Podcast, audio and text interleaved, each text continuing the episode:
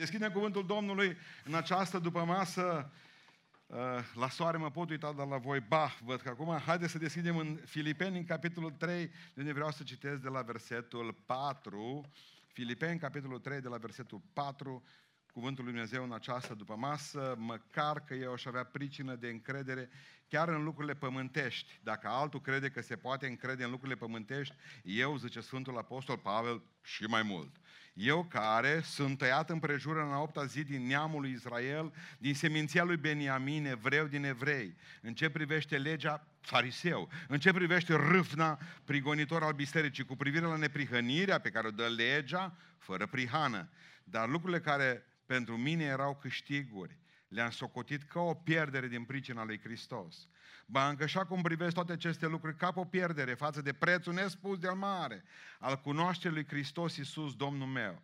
Pentru El am pierdut toate și le socotesc ca un gunoi, ca să câștig pe Hristos și să fiu găsit în El, nu având o neprihănire a mea, pe care mi-o dă legea, ci aceea care se capătă prin credința în Hristos, neprihănirea pe care o dă Dumnezeu prin credință. Și să-L cunosc pe El și puterea învierii Lui și părtășia suferințelor Lui și să mă fac asemenea cu moartea Lui, ca să ajung cu orice chip, dacă voi putea, la înviere din morți. Nu că am și câștigat premiu sau că am ajuns de săvârșit, dar alerg înainte căutând să-L apuc, întrucât și eu am fost apucat de Hristos Iisus. Fraților, eu nu cred că l-am apucat încă, dar fac un singur lucru, uitând ce este în urma mea și aruncându-mă spre ceea ce este înainte. Alerg spre țintă pentru premiul chemării cerești a lui Dumnezeu în Hristos Iisus. Amin. Ședeți.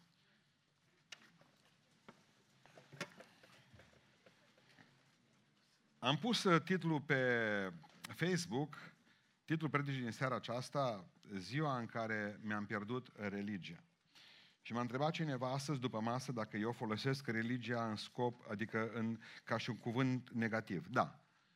Pentru că eu vreau să vă spun ceva. Într-adevăr, uh, religia vine de la, cuvântul religie vine de la uh, latinescu relegare. Adică a te lega de ceva. Și toată lumea zice, dacă îi întreb, cei mai mulți oameni zic că sunt religioși. Numai că aici avem o problemă. De cine te legi? Care e Dumnezeu de care te legi? Asta e o problemă. Și a doua, în ce fel te legi de Dumnezeul acela? Pentru că eu aud pe mulți că toți avem același Dumnezeu, da, prin creație. Asta cred și eu. Și aud pe mulți zicând că nu contează uh, în ce Dumnezeu crezi, dacă crezi în ceva, viața ta se schimbă și astfel vei avea parte de pace. Problema este că Biblia este, nu este corect politică.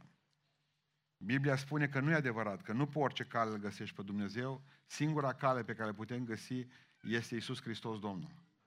Deci atunci nu mai suntem politic corecți și nu mai credem toate celelalte lucruri, că la Dumnezeu nu contează cum ajungi, contează foarte tare pentru că Pavel spune seara aceasta cum ajungem acolo. Deci consider că religia este ceea ce Marx spunea că e opiumul popoarelor, adică un drog, pentru că, din păcate, pentru noi, religia n-a fost altceva decât uh, un fel de plapumă în care am intrat și mi s-a părut că e călduță, dar până la urmă s-a dovedit mortală plapuma aceasta sub care asta ne-a năbușit. Pentru că de atâta religie, pur și simplu am pierdut esența relației noastre cu Dumnezeu. De aceea o să folosesc cuvântul religie așa cum îl folosește Pavel. Pentru că Pavel aici folosește religia în context negativ. Când întrebă cineva e o persoană religioasă și că dacă da, ne bucurăm, mă, merge la biserică, nu bagă cuțitul în gât la altul, ne, are câteva apucături demne și atunci normal că ar fi mulțumit pentru atâta lucru. Dar lucrurile Pavel zice că sunt mai, mai, mai, mai grele decât atât. Mă aduceți aminte cartea aceea, povestea aceea frumoasă, uh, frumoasă și bestia. Zic de poveste, nu la film, că filmul a luat-o pe câmpie. Uh, mai țineți minte că prințul acela a fost transformat într-o bestie. Uh, datorită acelui blestem, acelei uh, vrăjitorii care s-a făcut asupra lui. Dar știți, el și-a schimbat doar fața, prințul. S-a făcut o față urâtă, dar caracterul, bestia a rămas caracterul tânărului, caracter bun. E bine, Sfântul Apostol Pavel zice că aici e o alt, altfel de schimbare. O schimbare care pornește de la interior spre exterior. De la caracter spre ceea ce suntem. Pentru că noi, din păcate, nu reușim în pocăința noastră, că noi vrem ca schimbarea să o facem din exterior spre interior. Prima dată mă, încerc să mă las de țigări, de băutură, de înjurătură, de uitat pe filme pornografice și dintr-o dată mi se pare că am făcut câteva lucruri grozave dacă le-am rezolvat pe alea. Și îmi dau seama că sufletul meu tă pustiui și după aceste lucruri. De ce nu am biruință asupra diavolului? De ce nu mă pot duce să fiu un om pocăit cu adevărat? De ce mă îngenunchează orice ispit în loc să o îngenunchez eu pe ea? De ce se întâmplă atâtea lucruri? Pentru că am încercat schimbarea de la exterior la interior. Dacă noi l-am avea pe Hristos, începând schimbarea din interior, Hristos ne-ar ajuta să mergem înainte. Adică ar birui El în locul nostru, că noi, prin suferința cărnii, încercăm să biruim. Și atunci, uh, Sfântul Apostol Pavel își împarte viața în două. Și viața noastră trebuie să fie împărțită în două. Știu că și a dumneavoastră și a mea e împărțită în două, dar de multe ori nu e cum a vrea Dumnezeu, că au pe mulți. Înainte de căsătorie, după căsătorie. Nu, Adică e o împărțeală și asta până la urmă. Înainte de a merge în armată, pe vremea mea se spunea foarte clar, lasă că te duci tu în armată și vii tu total schimbat de acolo. Și aveam uh, viața înainte de armată și după armată. Uh, înainte avem viața de, uh, acum de exemplu e bacul mare problemă, înainte de bac și după bac. E bine, uh, Pavel zice că viața lui s-a împărțit în două. Înainte de a cunoaște pe Hristos, zicea înainte, și după ce l-a cunoscut pe Domnul nostru Isus Hristos. Viața de dinainte, de a-L cunoaște pe Iisus Hristos, Pavel o numește religie. Deci viața lui Pavel fără Hristos este numită de Pavel religie. Și uitați-vă la religia lui Pavel, pentru că el, omul acesta, avea niște caracteristici ale religiei lui și, în primul rând, avea încredere în ceremonialul religios. Credea că este mântuitor. Știți ce spune aici? Zice, tăiat în prejur în cea de-a opta zi în carne. Aveam un semn exterior, zice Sfântul Apostol Pavel. Și a, s-a, totul s-a datorită unui ceremonial religios. Și oamenii cred că dacă fac un botez la șase săptămâni, dacă fac un botez la uh, 18 ani, aici, la noi, dacă vin să ia cina, că până la urmă tot o ceremonie și asta, și dacă să duc la biserică și să spovedesc și fac o grămadă de lucruri, își pot pune nădejde în acel lucru. Și spune Sfântul Apostol Pavel, Fals. Asta le-am avut mai bine decât voi, decât toți. Adică am sărutat, zice Pavel, acum vorbind despre lucrurile acestea, că noi evrei, evrei ne sunt străini din punctul ăsta de vedere ceremoniilor lor. Dar hai să vă explic cea mai tare dintre toate. M-am dus, am sărutat Biblia, am făcut o grămadă de lucruri în biserică, în alt, am participat la toate liturghiile, am ținut toate sărbătorile, am făcut tot ceea ce trebuia să fac, zice Sfântul Apostol Pavel. Și totuși n-a reușit N-a reușit nimic. Religia îți dă încredere în ceremoniile religioase. Și am devenit maestri în ceremonii. În al doilea rând, avea încredere în moștenirea lui rasială. Știți cu ce se laudă? Din neamul lui Israel. Acum, abia aștept ca miercuri, miercuri are în alt preasfinția sa Teodosie, are conferință de presă la ora 12. Abia aștept că o venit și o spus, că o zis că ori descoperi niște lucruri care ne vor năuci despre vechimea religioasă a poporului român. Pe mine mă sperie poporul acesta atât de religios, care se laudă atât de mult cu religia lui. Noi trebuie neapărat ca să găsim, uite, am putut să-l aducem pe Sfântul Andrei, cu o călcat talpa piciorului lui în Dobrogea. Dacă am putea aduce cumva, pe noi ne deranjează cumva că Hristos nu a fost român. Dar totuși mândria asta de a fi uh, urmașii lui Andrei o simțim puternică. Ei, ce curs e aceasta? Ce Sfântul Apostol Pavel, voi sunteți români, mă. Eu am fost evreu. Și Hristos nu s-a născut în întorsura Buzăului. Hristos s-a născut pe ulița mea, nu pe ulița voastră, românilor. Și totuși a fost o cursă pentru mine lucrul acesta. Evreu. Ce ești? Evreu. Adică ce înseamnă asta? Nepot de lui Avram, măi. Nepot de lui Isaac nepot de-a lui Iacov, nepot de-a lui David, nepot de-a lui Solomon, nepot de-a lui Ezechia. Asta a fost Pavel, bunic de-a lui uh, Einstein. Pavel a fost bunicul, bunic de-a lui Einstein, bunic de-a lui Marx, bunic de-a lui Engels, bunic de-a lui uh, Lenin, bunic de-a lui Freud. E neam greu neamul acesta evreiesc. Bunic de-a lui Elvis Presley, evreu, bunic de-a lui Niels Bohr, ăsta cu bomba atomică, bunic de-a lui Spinoza. Am găsit sute de nepoți de-a lui Pavel. Bunic de-a lui Kafka, de-a lui Mendelssohn, bunic de-a lui Levi Strauss, ăsta cu blugi, bunic de-a lui Bob Dylan,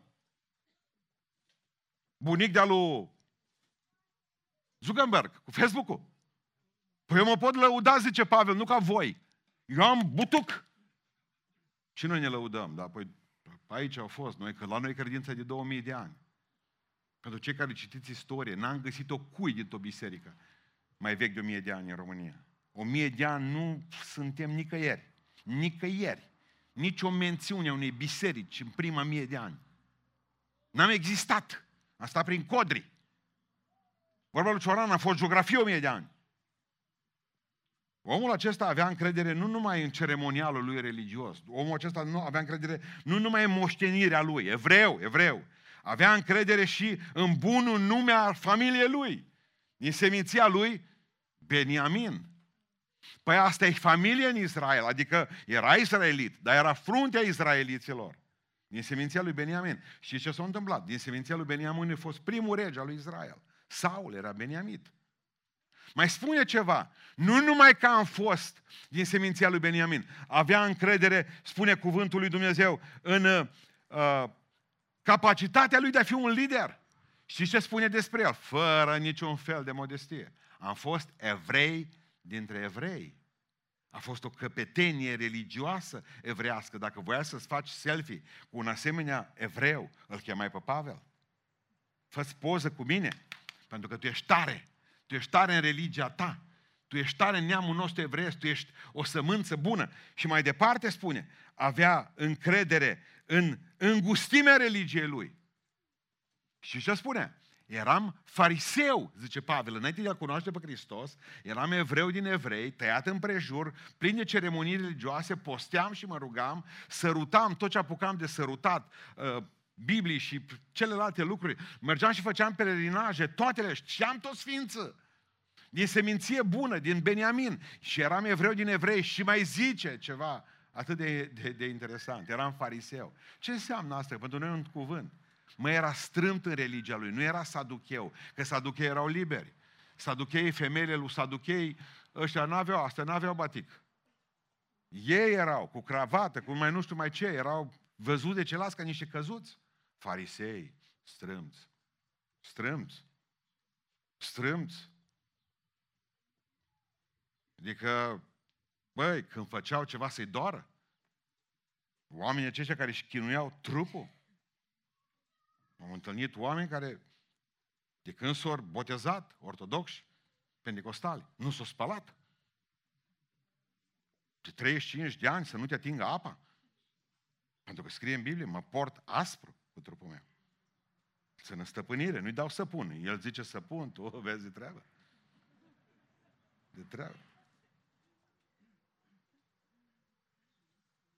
Scrie oricum că zile din urmă, în loc de miros plăcut, va fi putoare, zice Nisaia.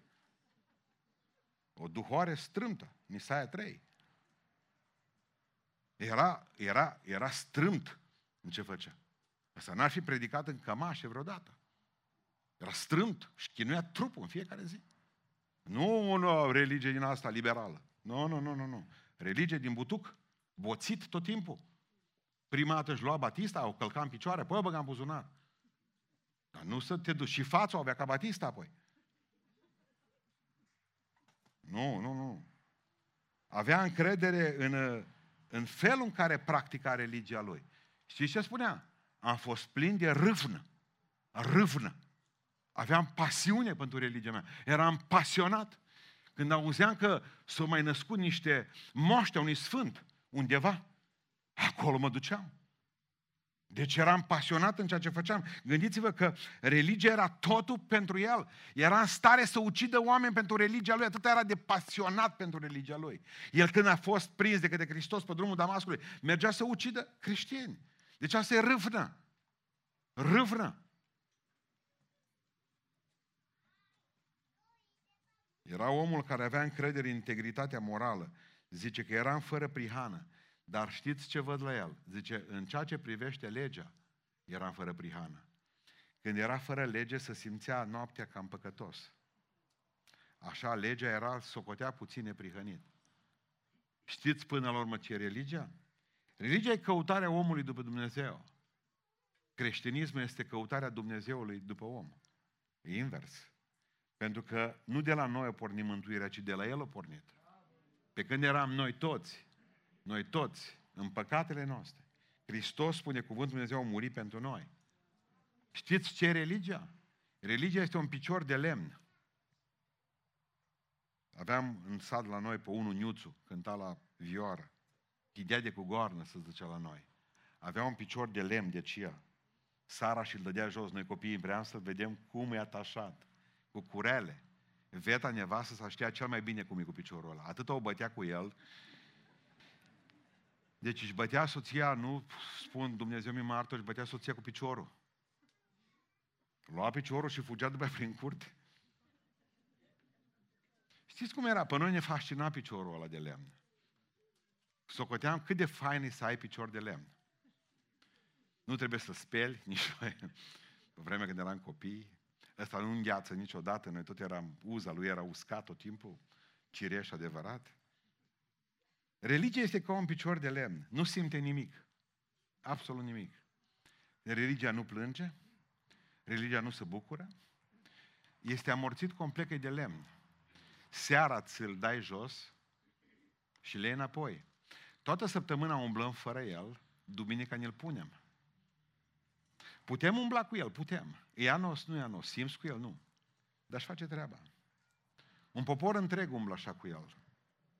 Dar a venit o zi când religiosul ăsta, viața de dinainte Hristos, s-a întâlnit cu Iisus Hristos pe drumul Damascului. Vă duceți aminte în fapte nouă cum s-a întâlnit cu Domnul? Ziua întâlnirii. Ne-a spus atunci, încă o dată, că mântuirea este inițiativa lui Dumnezeu nouă omului. Știți ce a strigat lumina aceea? Lumina, zice, din cer a venit odată o lumină. Lumină peste mine. El n-a căutat lumina niciodată. Lumina l-a căutat pe el. Asta este adevărata lucrare a lui Dumnezeu. Să ne caute pe noi. Noi nu l-am fi căutat niciodată. Întotdeauna mântuirea n-a fost inițiativa ta, ci inițiativa lui. O lumină a strălucit, zice, în, în, în fața mea, în, drept, în dreptul meu. În Ioan 15 spune Iisus Hristos, atât de puternic. Nu voi m-ați ales pe mine, ci eu v-am ales pe voi. Adică ne-a făcut oameni, dar omul e rău. Dar mulțumesc lui Dumnezeu că așa răi cum suntem, a pus în noi în fiecare gândul veșniciei, slăvit să fie El. Inițiativa Lui nu e a noastră mântuirea. De la El pornește, nu de la noi. Al doilea lucru s-a întâmplat atunci. A înțeles atunci nu numai că mântuirea e inițiativa lui Dumnezeu, a înțeles că mântuirea e personală. N-a strigat, popor evreu, vino și te pocăiește. Știți ce a spus lumina aceea? Saule, Saule, n-a așteptat să se pocăiască soția, că mor și merge în iad. N-a așteptat să se pocăiască părinții. Nu a așteptat să se pocăiască copiii. Nu a așteptat după alții. Nu a așteptat ca poporul acesta să, să învețe altceva, pentru că te duci în iad, mori și pleci în iad. Mântuirea e personală. Numai la români e o problemă națională. Mântuirea este o problemă personală. Saule, cu tine am probleme. El zice, cine ești tu, Doamne? Uite, ăla pe care îl prigonești tu și nu-mi place asta, zice Domnul. Eu cu tine am dat de pământ, nu cu tot poporul. Eu cu tine am avut probleme. Spune cuvântul Dumnezeu mai departe. Aici, când ne-a spus Saule, atât te învăț un lucru, mântuirea nu se, nu se transmite genetic.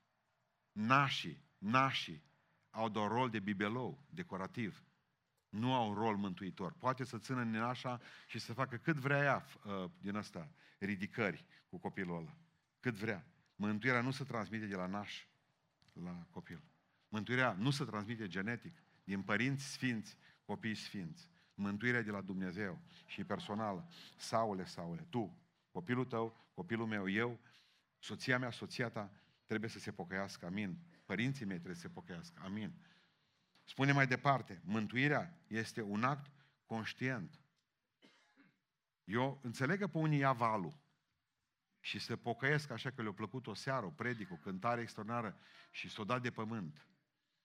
Lui Pavel i s-a reproșat mereu, și am citit în zilele acestea o carte în care se reproșează că a fost epileptic, că a avut criză de epilepsie. Vreau să înțelegeți un lucru. Noi am văzut epileptici că vin aici la noi la biserică. Să ne rugăm pentru ei. Dar n-a avut epilepsie din ce cauză? Că a avut dialog cu Dumnezeu. De obicei, un epileptic, epileptic atunci în criză, epileptică, convulsivă, nu are dialog cu nimeni. El a vorbit cu Hristos și Hristos a vorbit cu el. Cine ești tu? Ce vrei să fac? Pe cine am prigonit? Pe ai mei. Deci observați acest dialog clar cu Dumnezeu. Mântuirea nu este pierderea minții, ci regăsirea ei. Adică vreau să înțelegeți în această după masă că Pavel a avut rațiune. Adică eu când hotărăsc că mă pocăiesc, da, e importantă, important sentiment atunci. Loc timpul acela în care cad în genunchi și plâng înaintea Domnului. Dar să știți că pocăința e și un calcul. Și Domnul Iisus Hristos, orice om care vrea să-și clădească un turn, trebuie să gândească bine dacă are cu cel termina. Adică prea mult foc de paie, prea mulți oameni care s-au aprins repede și s-au stins la fel. Trebuie să mă gândesc, eu știu că nu eu mă pot lăsa de lucrurile acestea rele ale vieții mele, că mă lasă El. Dar trebuie să fac un calcul simplu. Oare pot să renunț la asta, asta, asta? Da, Dumnezeu îmi va ajuta. Dar eu vreau, totuși. Eu cred că Dumnezeu vrea să, să te ajute să renunți la o grămadă de lucruri, dar încă cred că tu nu ești hotărât sau hotărât. Am văzut un lucru foarte interesant din aici, din textul acesta, din fapte nouă, că mântuirea presupune frângere. Tremurând, zice, și plin de frică, a întrebat, Doamne, cine ești Tu? Știți ce află atunci? Că e criminal. Află că e un, uh, cum să vă spun, un, un om care ucide frații. Află că e dușmanul personal al lui Isus Hristos din toată asta. Și află că Isus e viu. Și află că biserica este trupul lui Isus Hristos. Astea le-a, le aflat și l-a frânt. Din lup ajunge oaie. Din oaie mai târziu ajunge păstor. Asta numai Hristos o poate face. Din lup, oaie, că a fost lup, mergea să ucidă frați, oile. Mergea să ucidă lup oile. A ajuns oaie în Damasc, orb, a venit Anania și a pus mâinile peste el și peste câțiva ani de zile îl vedem păstorul turmei lui Isus Hristos. A rămas cu conjunctivită și n-a văzut prea bine exact cum Iacov a rămas cu un picior șchiop. Că de la întâlnirea cu Hristos întotdeauna trebuie ca să te schimbi. Am văzut viața acestui om și am văzut religia lui. Haideți să vedem viața, asta a fost viața de dinainte. Și a avut momentul ăla în care s-a întâlnit cu Isus Hristos. Haideți să vedem cum a fost viața lui de după. Și încheie imediat predică. Viața de după Hristos. Ce înseamnă viața de după Hristos? Trebuie să, să, să, să putem pricepe care e scopul lui Dumnezeu pentru noi, pentru fiecare. Și să-L cunosc, versetul 10. Și să-L cunosc pe El. Asta vrea Dumnezeu de la noi, de la fiecare. Să-L cunoaștem pe El. Asta nu e mai religie, că religia, religia este încercarea ta disperată de a fi pe placul unui Dumnezeu și dacă nu-L cunoști. Dar un Dumnezeu care te poate trăzni sau te poate băga la reanimare când vrea El. Dumnezeu vrea să-L cunoaștem. Dumnezeu nu e așa, cum știm noi. Și Dumnezeu vrea să-L cunoaștem. Iar asta nu se mai numește religie, asta se numește relație cu Isus Hristos. Să-L cunosc pe El. Pentru că spune, ce a fost vechi, le-am socotit pe toate capul un gunoi nesortat și le-am aruncat în spate. Ce a fost vechi în viața mea? Față de prețul nespus de mare de a-L cunoaște pe El și a-L cunoaște învierea, puterea învierii Lui. Dragilor, oare ce atât de minunat? Că asta vreau să vă înoculez în după masa aceasta. Ce atât de important în a-L cunoaște pe Iisus Hristos? Săptămâna trecută a venit unul și a zis că vrea să se boteze, dar el n-ar putea veni după masă la biserică. Dar zic, de ce mă, omule? Știi ce mi-a spus? E pe mult. A zis, tu vei fi un urmaș demn al lui Iisus Hristos. Pentru că tu pornești cu foarte mare patos, exact așa cum te duce cu mireasa, cu nevastă ta la mine, la cununie, și eu să zic că îl iubești? Da, cum să nu.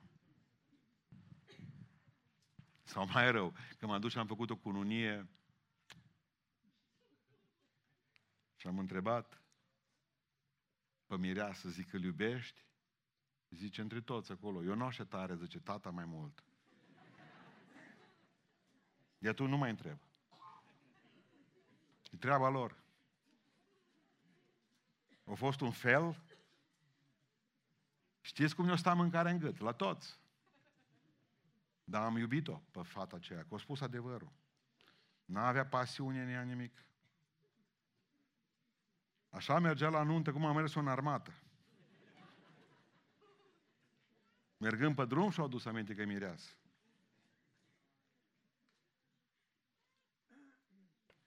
Fraților, fraților, nu ar fi fost îngrozitor ca omul ăla plin de râvnă pentru a fi religios, să vină butuc în Biserica lui Iisus Hristos și să nu mai facă nimic și să nu mai aibă râvnă pentru lucrarea lui Dumnezeu? Nu vi se pare ciudat că asta se întâmplă la mulți pocăiți și cred că vor ajunge în cer? Le spun eu, să-și ia gândul, să se ducă la catolici că ăștia cred în purgatoriu. Nu o să ajungi în rai niciodată. Hristos, știți cum ne va mântui? După câtă temperatură avem, dacă avem febră pentru El, e bine. Nu ai, ia. Du-te unde e cald tot timpul. Ce să te încălzești. Pentru că acum mi-am adus aminte și trebuie să vă spun asta. Primul semn a faptului că îl iubești pe Iisus Hristos și El te iubește pe tine și că n-ai religie. Nu te mai temi de iad, mă. Nu ți mai frică de iad. Pentru că nu-L urmăm pe Iisus Hristos de frica iadului. Îl urmăm pe Iisus Hristos pentru că ne drag de El. Pentru că ne drag de El. Ne drag de El. Am venit odată o doamnă la mine, aici pe parcare împreună cu fica. Și mi-a spus, noi suntem, nu, mai, mai cu bani. Și zice, are un prieten și mie ca mamă nu-mi place. Am mai auzit povești de astea, cam 90%. Nu știu ce cu mamele astea, că numai nu le place ce aduce fata acasă. Sau invers. Zice, numai nu-mi place de el, că am impresie că e un vânător de... Se numește vânător de zestre. Să auzit din ăștia. Nu vânează cerbi, căprioare, nu vânează urși, pârși, vânează zestre. În stare și să, cu fata mamei pădurii să se însoare. Numai să aibă lemni pe iarnă. Știi ce am spus atunci? Dacă mamă are dreptate și e vânător de zestre, uite, du-te, spune că, și am brodit eu o poveste, spune că mamă ta te-o dezmoștenit dacă te, te dezmoștenește dacă te ia cu, dacă le iei. E nu-ți mai dă nimic. Absolut nimic. Fata o înțeles și l-a sunat. Uite, zice, ce problemă am? Am o problemă mare. Deși, zice, tu te gândești de nuntă și tot mă grăbești, ce mama a spus că de mă căsătoresc cu tine, mă și dezmoștenește complet. Dar ce nu e o problemă pentru că tu ești, zice, muncitor și tot să ne ții, așa iubi.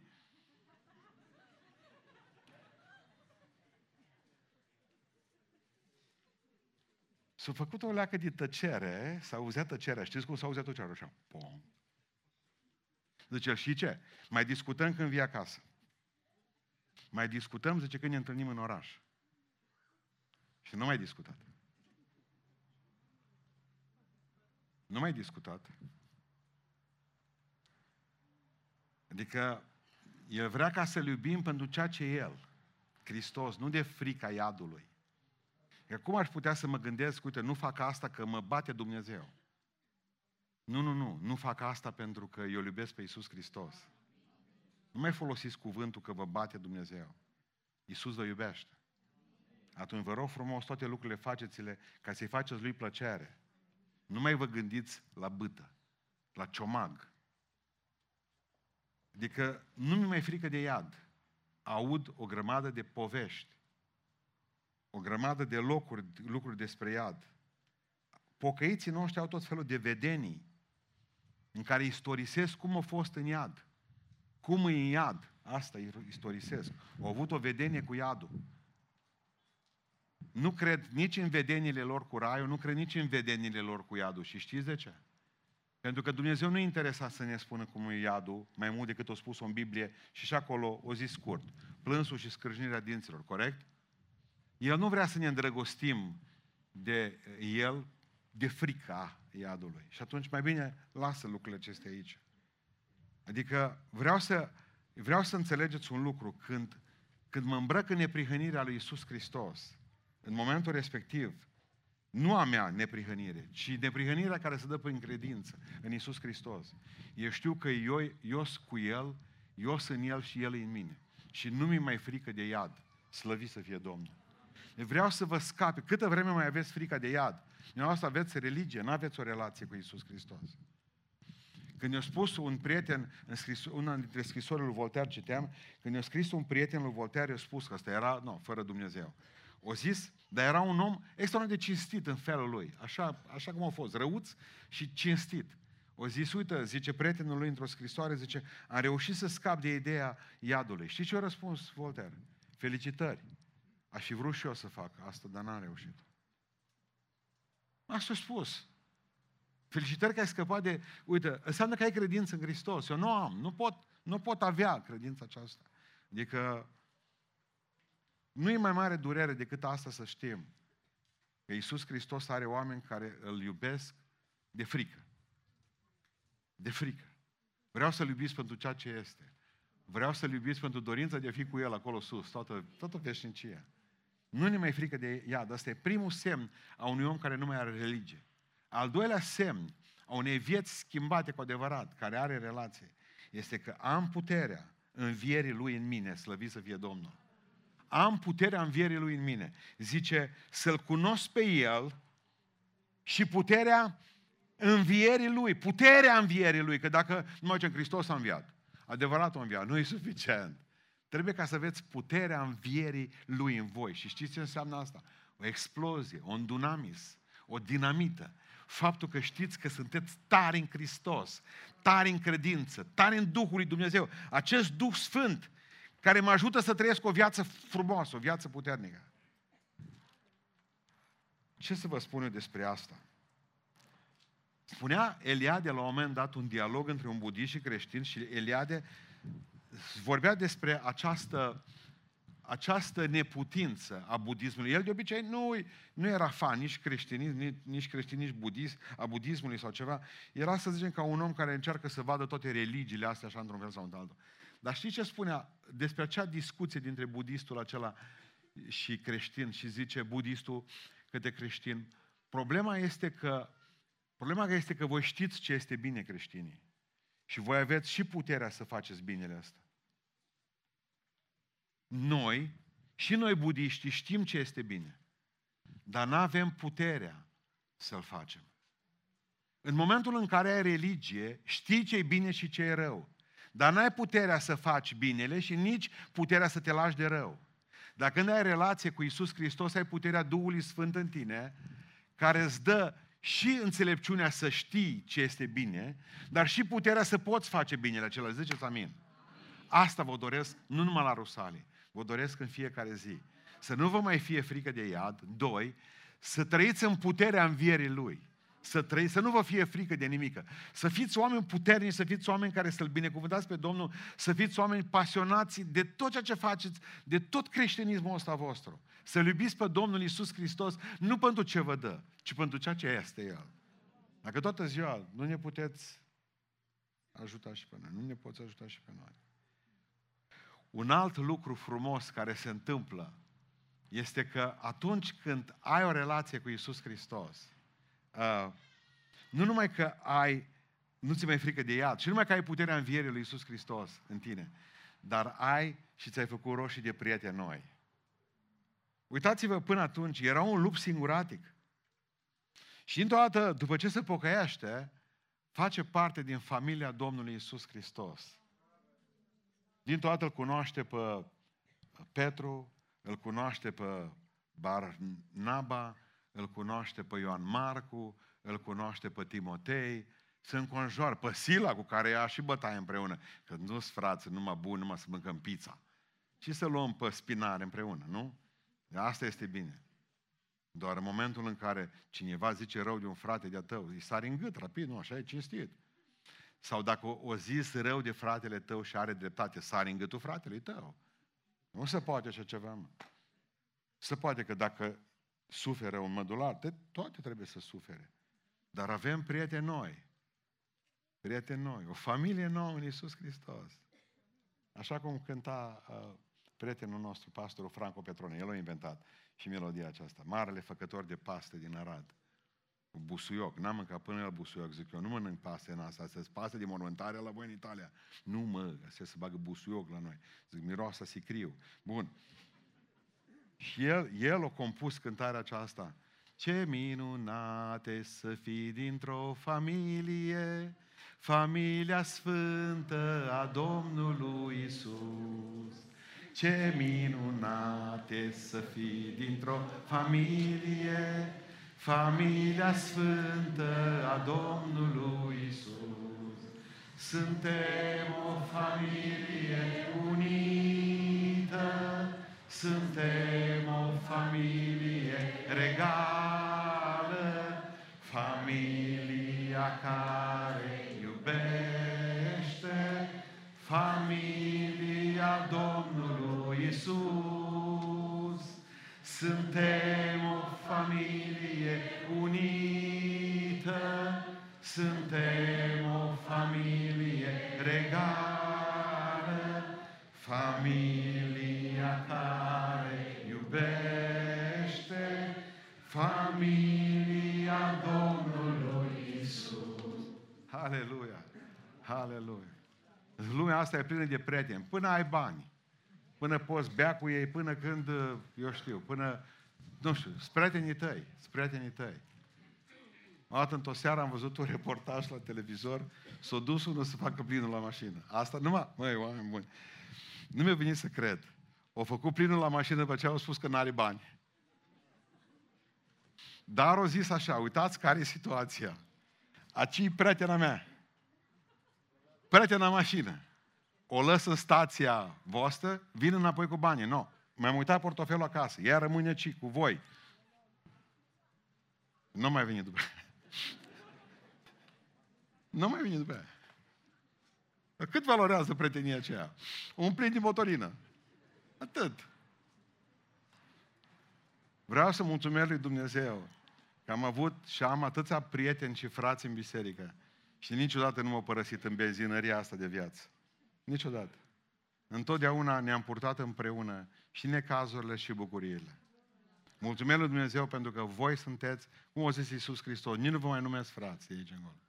Vă numesc prietenii mei, mai mult și decât frații mei. Religia știți ce face? Religia face în noi niște coreligionari, așa se numește. Fiecare cu lumânarea, Dumnezeu să le ia, Dumnezeu să le ia. Mă duc lângă.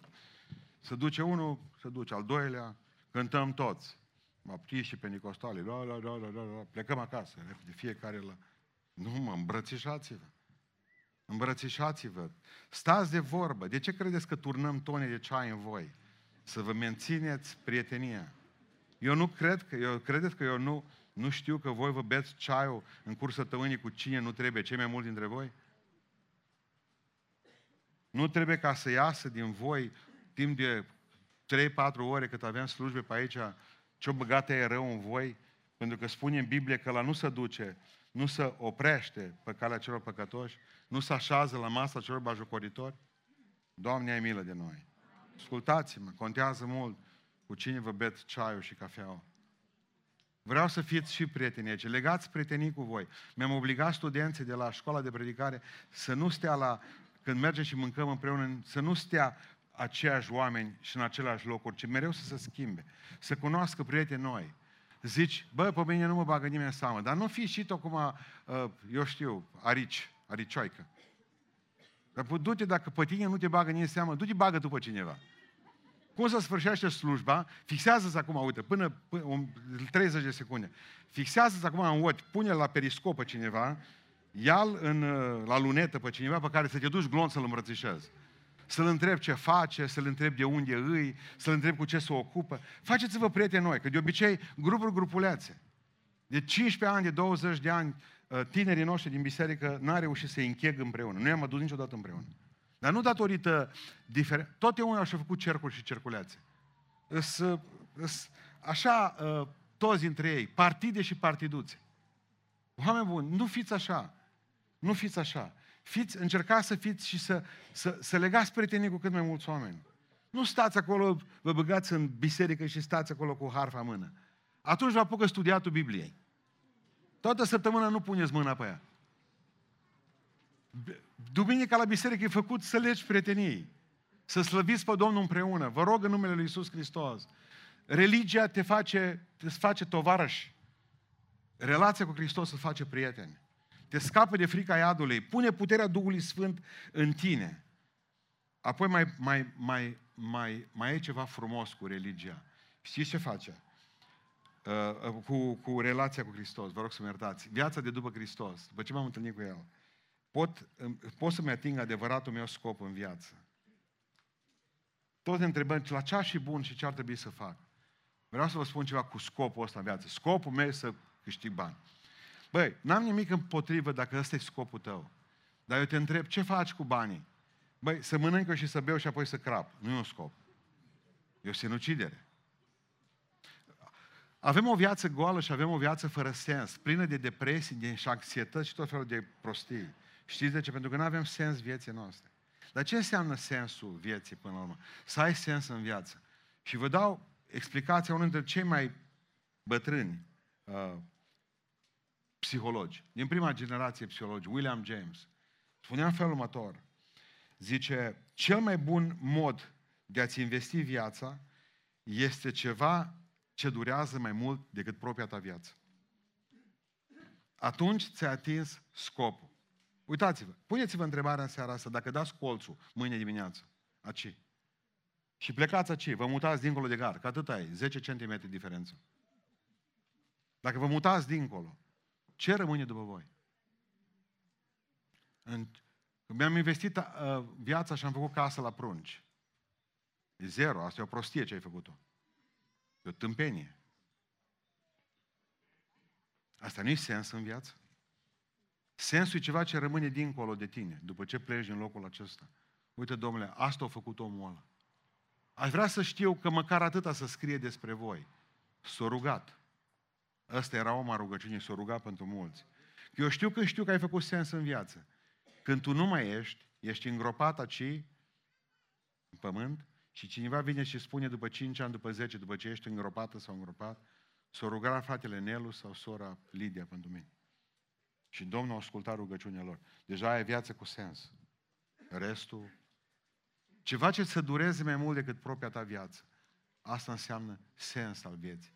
Nu să ajungi medic, nu să ajungi popă, nu să ajungi să ai primul milion de euro. Asta nu sens, asta nu, nu e sens al vieții.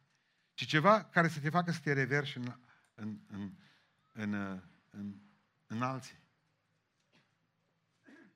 Eu sunt generația născută în 1967 și am învățat un lucru, că nicio generație nu-și rambursează datorie de față de generația veche.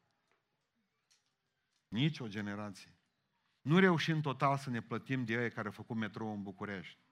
Nici canalul Dunăre Neagră, Mare Neagră. Nu sunt, încă mai locuiesc în case, încă avem instituții făcute de oameni aceia. Încă trenurile merg pe șinile făcute de ei. Așa cum se duc. Noi nu ne-am plătit de datoria față de generația de dinainte. Trebuie să fac ceva să rămână în urma mea, ca generația care vine după mine să se simtă datoare mie. Să se simtă datoare vouă. Vă rog, spuneți, Doamne, vreau să fac ceva semnificativ pentru asta. Și vreau ca după ce plec de aici, să plângă și îngerii din ceruri, să spună, a plecat un mare om, un om care și-a revărsat viața în alții. Faceți ceva ca să rămână după dumneavoastră. Amin. Asta se numește sens. Și aș vrea să închei spunându-vă că un om care are adevărata și și-o părăsi religia, omul care își părăsește religia nu mai are frica iadului, are puterea Duhului Sfânt în el. Omul care își părăsește religia are prieteni noi. Nu mai trebuie pe ea din lume. Omul care, care, care, care moare religia atinge adevăratul sens al vieții. Și omul care moare religia știe care e un viitor luminos. Știți ce spune Sfântul Apostol Pavel? Zice, alerg și nu alergarea premiu, ci alergarea este modul de a ajunge la premiu. Alergarea înseamnă a umbla după Hristos, a, a face lucrarea Domnului. Ce alerg să câștig și să capăt premiul pe care mi-l va da Hristos în ziua aceea. Adică mântuirea este un dar, dar premierea vine din alergare. Mă așteaptă un viitor luminos. Abia aștept, cum spuneam de dimineață, mă aștept de dimineață, cum spuneam de dimineață, abia aștept să fiu acolo cu el sus. Să știu că îmi va spune, bravo, slugă bună și credincioasă. bine ai făcut, vino și intră în bucuria stăpânului tău. Asta e cel mai singurul lucru care îmi doresc de la viața aceasta să mi se întâmple. La Hristos să spună, hai că te cunosc, hai acasă. Pentru că știu că mă așteaptă cu una. N-am voie să zic dacă mă întreabă cineva unde te duci. Da, păi știe Dumnezeu. Nu, știu eu. Mă duc în cer. Și voi fi întotdeauna cu Domnul. Și voi veți merge în cerș și veți fi întotdeauna cu Domnul. Sunteți familia lui Isus Hristos, sunteți condamnați la fericire. Sunteți oameni pe care Dumnezeu se bazează, cum în clipa aceasta. Oameni pe care Dumnezeu îi protejează. Când l-am întrebat pe Ionel, pe fratele nostru diacon de la Tinca, când am auzit că în Tinca sunt inundații, noi ne întrebam unii pe alții. Ei din țară ne întreba pe noi, noi ne întrebam care sunt mai aproape de Criș. Știam că Ionel e la 2 metri de Criș. E frate cu, el nu e cu codru, e frate cu Crișul negru. Zic, Ionel, cum stai? Nu te-a mânat apa. Și ce mi-a spus? Le-am spus tuturor din sat că Dumnezeu meu e mai mare decât inundațiile. Eu nu știu ce furtuni pot să vie săptămâna asta peste tine. Dar știu 100% că Dumnezeu este mai mare decât furtuna. Avem un viitor luminos. Ne așteaptă un viitor luminos. Vom fi întotdeauna cu El acolo acasă. Religia te face să știi, păi, nu știu, Domnul știe, nu știu ce se va întâmpla cu mine. Religia mă face să mă pun pe balanță, dar relația cu Hristos îmi dă siguranța mântuirii. Doamne, dacă plec în noaptea aceasta, sunt cu Tine. În 1550 s-a făcut o hartă, încă există la British Museum, când vă veți duce. Așa, de exemplu, când vă duceți în Rusia, întrebați-l pe Putin unde e tezaurul nostru. De asta nu cumva să credeți că rușii sunt numai ei hoți. Când veți ajunge la Nuremberg, duceți-vă să vedeți la muzeu lucrurile luate de nemți. De nemți. Din bisericile noastre. Sunt muzeu la ei. Da? În British Museum este o artă făcută în 1550. Nu știau mare lucru, nu, erau foarte multe zone neexplorate. Și scria din când în când pe câte un loc pe hartă. Aici sunt scorpioni uriași. Aici sunt oameni uriași. Aici sunt animale mari care scot flăcări pe gură. Asta scrie pe harta aia. Oamenii se temeau, vedeau harta aia, zone neexplorate, o grămadă de lucruri. În 1880, un explorator, un explorator britan, britanic pune mâna pe harta respectivă, că el a și dus la British Museum. Omul acesta credea în Dumnezeu și a scris pe hartă deasupra, peste toate zonele cele unde erau uriași și scorpioni, aici este un Dumnezeu atotputernic. Ați înțeles ideea? De ziua de mâine poate să fie pentru noi, pentru fiecare, o zi în care nu știm ce ne poate aduce. Dar știu un singur lucru, că avem un Dumnezeu atotputernic. Nu mi-e frică. Nu mi-e frică. Eu nu am religie, eu am credință. Și mulțumesc Lui Dumnezeu că mi-a murit religia. A murit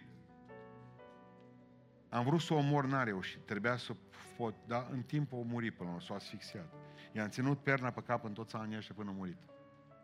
Și mulțumesc Dumnezeu că am rămas fără ea.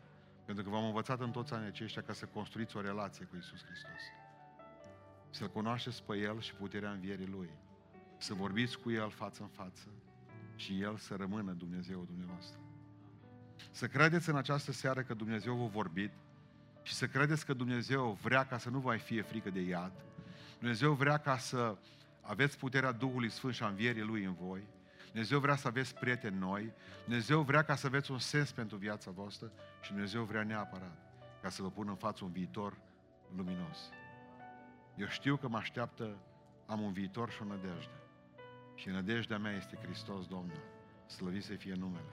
Să vă moară religia. Nu niciun păcat. Pentru ca să trăiască Hristos în voi.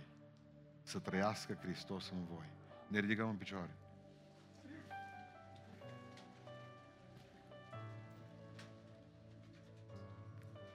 Haideți să ne rugăm în după masa aceasta. Și haideți să-i spunem Domnului împreună, Tată din ceruri, vezi viața mea. Și dacă, Doamne Dumnezeule, vezi ceva ce nu-ți place în ea, curățește-mă că vreau să am o relație cu Tine.